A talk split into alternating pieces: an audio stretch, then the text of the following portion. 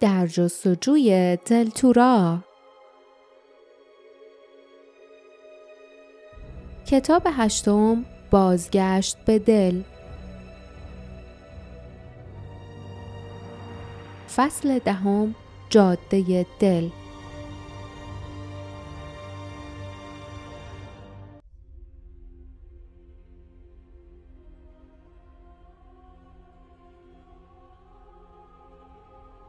آیا ایچاپا دستور داشت که داین را دستگیر کند؟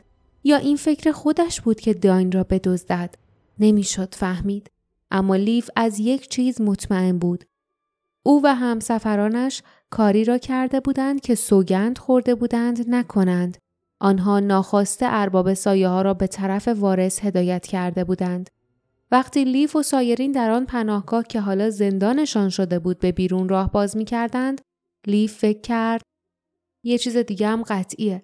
اگه داینو ببرن دل در صورت لزوم ما باید تنهایی دنبالش بریم. اما در مورد اینکه هر هفت قبیله باید متحد بمانند هیچ تردیدی در ذهن بقیه وجود نداشت. سپید دم یک گروه به طرف دل به راه افتاد. ایلسا با چشمانی اشکبار آنها را بدرقه کرد. دوم بدون تأخیر نقشش را اجرا کرده بود. او گفت ما تو دسته های کوچیک و کاملا دور از هم که دیده نشیم زفر می‌کنیم. این بهترین فرصت ماست که بدون جلب توجه به دل برسیم. گلاتون قرقر کرده بود. اگه وسط ما یه جاسوس باشه نمی‌تونیم بدون جلب توجه برسیم به دل. چهره یه دوم خشمگین شد. با پرخاش گفت کسی رو حتی لحظه ای تنها نمی‌ذاریم. به جز استیون که باید دلی جانو برونه. کسی به صداقت استیون اعتراضی داره؟ تعجبی نداشت که کسی جرأت نمی کرد اعتراض کند. دلیجان قبل از همه راه افتاد. باردار را در دلیجان پنهان کرده بودند.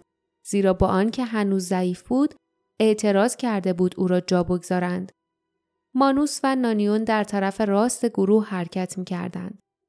گلاتون و فاردیپ در طرف چپ بودند.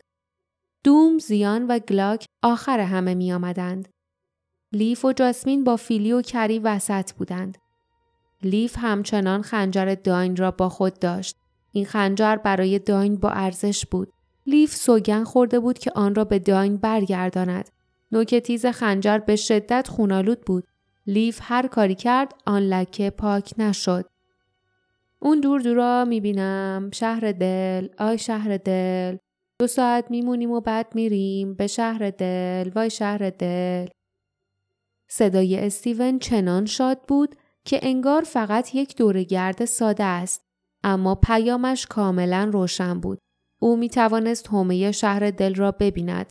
برای استراحت توقف کرد. جاسمین با عصبانیت غرغر کرد. چرا باید وایسیم؟ لیف به او نگاه کرد و زیر لب گفت چون قبلا توافق کردیم چون می‌خوایم بعد از تاریکی وارد شهر دل بشیم در زم خسته ایم. اول تو بخواب. از کنار جاده حرکت می کردن.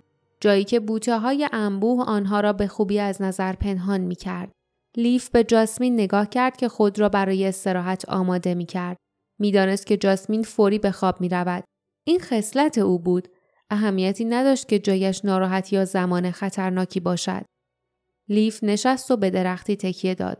و دستش را روی کمربند دلتورا گذاشت که دوباره به کمرش بسته بود. کمربند مانع مرگ تدریجی باردا شده بود اما چطوری؟ مطمئنا هیچ کدام از گوهرها این قدرت را نداشت که کمخونی را درمان کند. شاید الماس او آهسته کتاب کمربند دلتورا را بیرون آورد و بخشی را پیدا کرد که درباره قدرت های الماس بود. الماس ها شهامت و قدرت می دهند در مقابل تا اون از شخص حفاظت می کنند و به آرمان عشق واقعی کمک می کنند. لیف هنوز قانع نشده بود. با بیقراری صفحات را ورق زد و به بعضی از جملات نگاه کرد. لعل بنفش موجب تسکین و آرامش می شود. هنگام وجود بیماری تغییر رنگ می دهد و در نزدیکی غذا و نوشیدنی سمی بیرنگ می شود. یاقوت زرد صاحب خود را از وحشتهای شب محافظت می کند. قدرتی دارد که می تواند درها را به روی دنیای ارواح باز کند. این گوهر ذهن را هوشیار و روشن می سازد. زمرد در حضور اهریمن یا زمانی که سوگندی زیر پا گذاشته شود کدر می شود. معالج زخمهای بدخیم و پادزهر سم است. یاقوت سرخ در صورت حضور اهریمن یا وقتی بداقبالی صاحبش را تهدید می کند کمرنگ می شود. ارواح اهریمنی را دور می کند و پادزهر سم مار است. اوپال نیروی دارد که بخشی از آینده را نشان می دهد و به کسانی که دید ضعیفی دارند کمک می کند. اوپال با سنگ لاجورد، سنگ بهشتی، تلسم نیرومند ارتباط مخصوصی دارد. لیف که ناگهان بیقرار شده بود کتاب را محکم بست. جاسمین تکان خورد و فوری چشمانش را گشود. لیف گفت معذرت می‌خوام. اما جاسمین سرش را به چپ و راست تکان داد. سر جایش نشست و آهسته گفت یه چیزی داره میاد این طرف. یه درشگه اسبی از شهر دل میاد. طولی نکشید که لیف نیز صدای یک نواخت سوم اسبها و تلق و تلق چرخ درشگه را شنید. او از میان بوته ها با دقت نگاه کرد و با تعجب دید که دلیجان استیون آهسته به طرفشان میآید. صدای جیرینگ جیرینگ شنیده نمی‌شد زیرا زنگوله های افسار اسب را باز کرده بودند. استیون آواز می‌خواند اما خیلی خیلی آهسته. به جز آدمهایی که نزدیک جاده بودند کس دیگری نمی توانست صدایش را بشنود.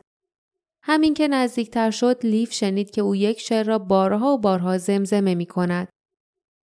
بیاین بیرون توی و بیردی کوچوله ها قایم شدین ما میریم و بقیه بمونین وای توی و بیردی جاسمین گفت شاید یه دام باشه شاید اون اول باشه لیف آهسته جواب داد اینطوری فکر نمی کنم. اون ما رو به اسمای ساختگی صدا می‌زنه که توی ریتمیر به کار بردیم. حتما باردا این اسما رو به اون گفته. جاسمین آهسته گفت گلاک هم این اسما رو می‌دونه.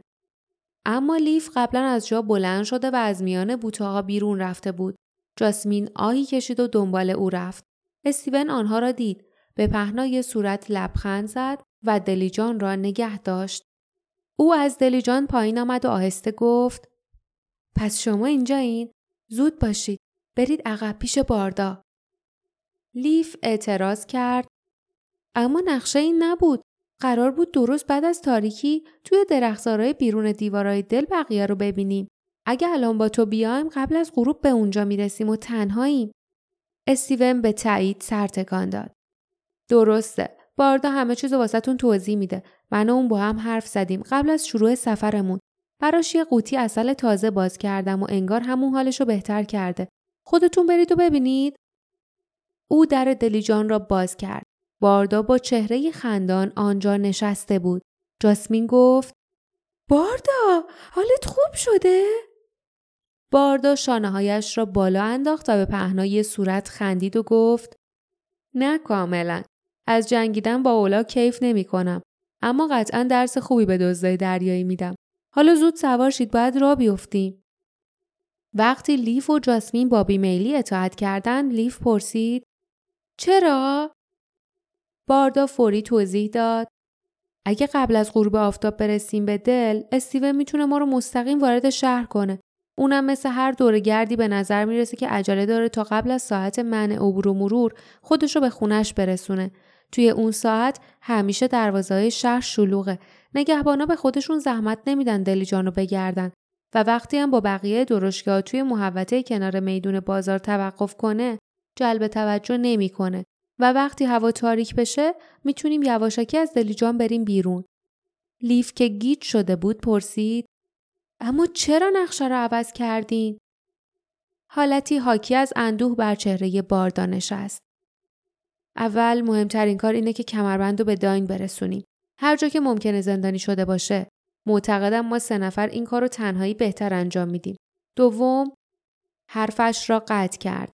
استیون آرام گفت دوم اینکه هر دوتامون مطمئنیم که یه جاسوس تو گروهمونه. اون جاسوس احتمالا راه مخفیانه ای داری که با ارباب سایه ها تماس بگیره. راهی که کسی به اون مزنون نمیشه. اگه اینطوری باشه نقشه ما قبلا توی دل لو رفته و ما با پای خودمون به تله میافتیم. نمی‌تونیم همچین خطری بکنیم. نمی‌تونیم خطر کنیم و کمربند از دست بدیم. باردا گفت به همین دلیلم تصمیم گرفتیم بدون اینکه به کسی چیزی بگیم نقشه خودمون رو اجرا کنیم. جاسمین با چشمانی گرد شده پرسید حتی به دوم؟ استیون و باردا دوباره نگاهی با هم رد و بدل کردند و استیون در حالی که درها را میبست با حالتی جدی گفت نه حتی به دوم.